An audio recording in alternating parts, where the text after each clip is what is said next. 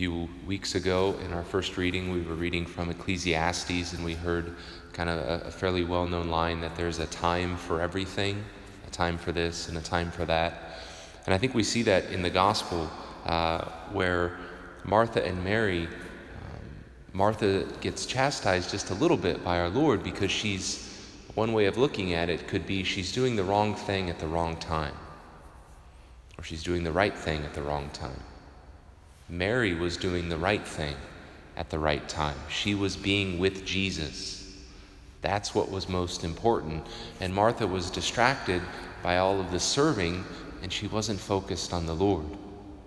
Because there is a time for work, and there is a time for prayer.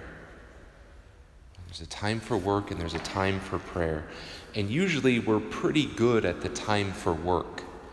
Uh, but we need to always be reminded of the necessity of spending time in prayer, being with the Lord. Jesus tells us that that is more important. And one thing practically that's very helpful in developing this habit is to look at that time that we try to set aside for prayer as being sacred. And when something is sacred, it belongs to God. It doesn't belong to us.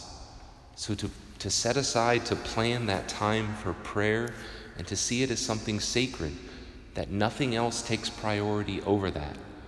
You know, sometimes unexpected things come up, but insofar as it's in our control, right, that time belongs to God. That's the time we be with the Lord, and nothing takes priority over that. The, the saint that we celebrate today, Saint Bruno, is a, is a good model for us. He uh, was the founder of the Carthusian order, which is the most ascetical, most disciplined, Uh, most, in a sense, radical religious order in the church in terms of completely leaving the world to dedicate their entire life to prayer. They're the most austere, the most silent, uh, the most prayerful order. And Jesus himself ter- tells us that that's the better part. The church has always taught that people who dedicate their entire life to prayer, contemplative, religious, that's the most important vocation in the church. People who spend their entire life praying to God, praying for the church, praying for all of us.